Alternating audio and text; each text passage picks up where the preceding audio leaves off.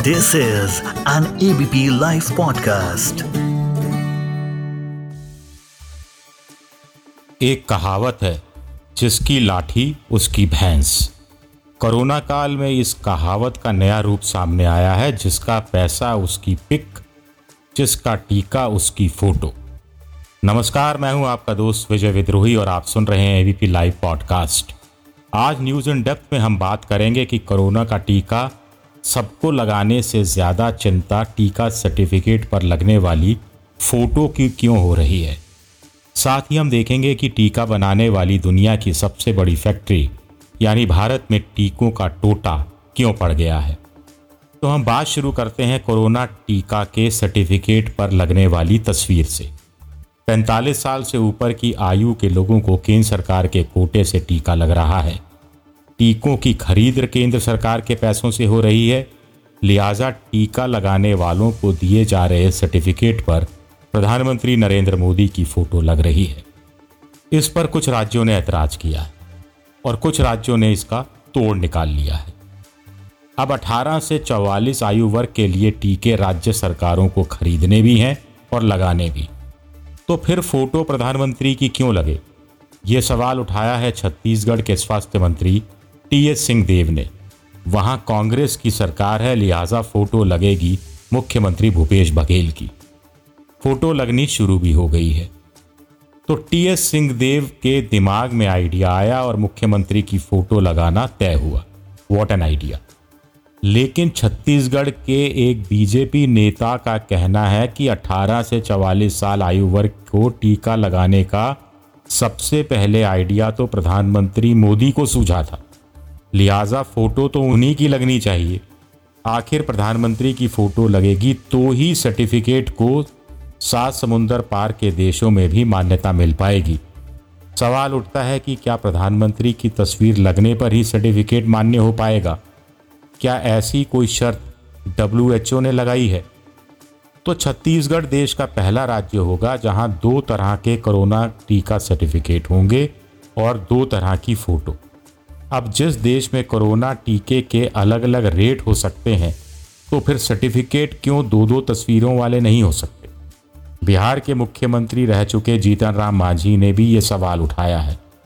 उनका कहना है कि देश की कमान राष्ट्रपति के पास होती है, लिहाजा तस्वीर तो कायदे से राष्ट्रपति की ही लगनी चाहिए।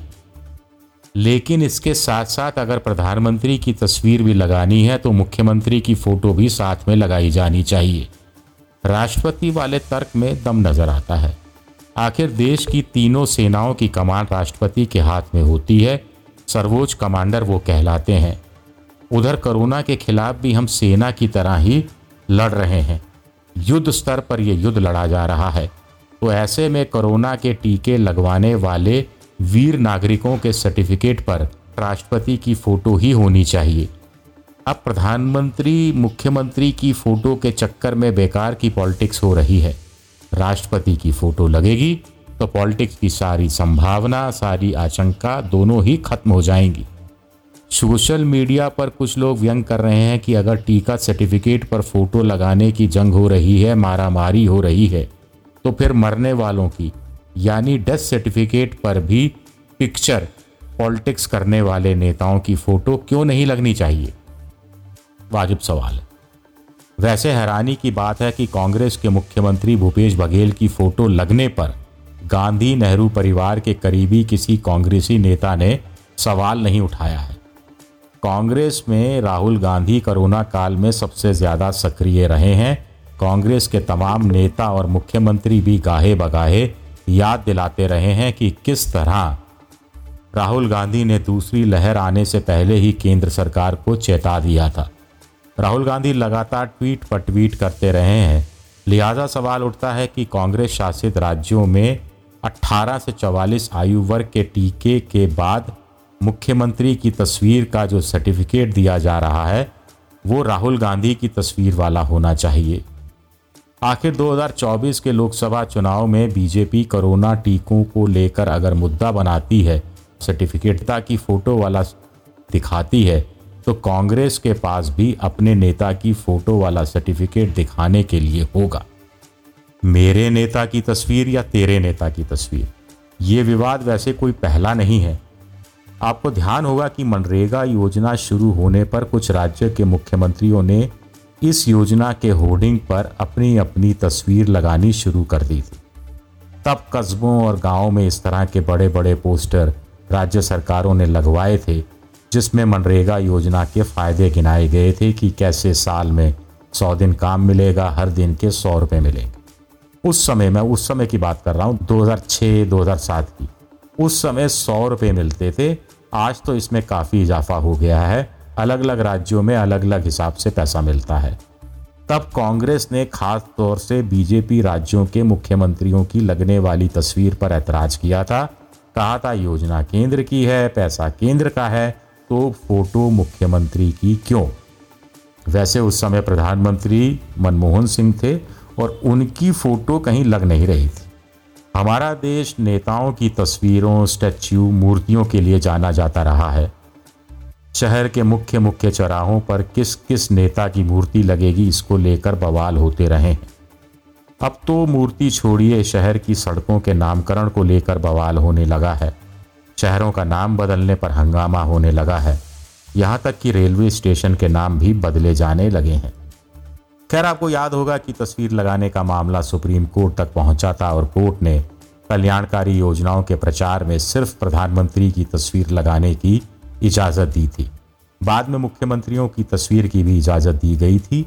लेकिन कोरोना काल में बड़ा सवाल उठता है कि महामारी के दौरान शहीद होने वाले कोरोना वॉरियर्स की तस्वीर लगनी चाहिए या फिर नेताओं की? ज़्यादा ध्यान कोरोना का टीका ज़्यादा से ज़्यादा लोगों को लगाने पर होना चाहिए या नेताओं की फ़ोटो पर और इस पर होने वाली पॉलिटिक्स पर? जब पूरी दुनिया में कहीं भी किसी राष्ट्राध्यक्ष की तस्वीर कोरोना टीका सर्टिफिकेट पर नहीं लग रही है तो भारत में ही ऐसा क्यों हो रहा है? ये सवाल भी है। वैसे बहुत से लोग प्राइवेट अस्पताल में जाकर अपने हिसाब से अपनी जेब से पैसा खर्च करके टीका लगवा रहे हैं। अब मान लो मान लो अगर ये लोग कहने लगें कि हमारा खुद का पैसा लगा है, लिहाजा हमें प्रधानमंत्री या मुख्यमंत्री की फ़ोटो वाला सर्टिफिकेट नहीं चाहिए। हम तो अपने दादाजी की फ़ोटो लगाएँगे। तो इसका क्या जवाब होगा? सोचिएगा। मैं भी सोचता हूँ।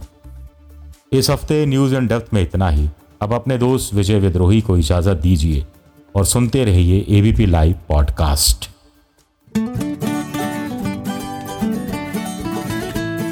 this is an ABP live podcast.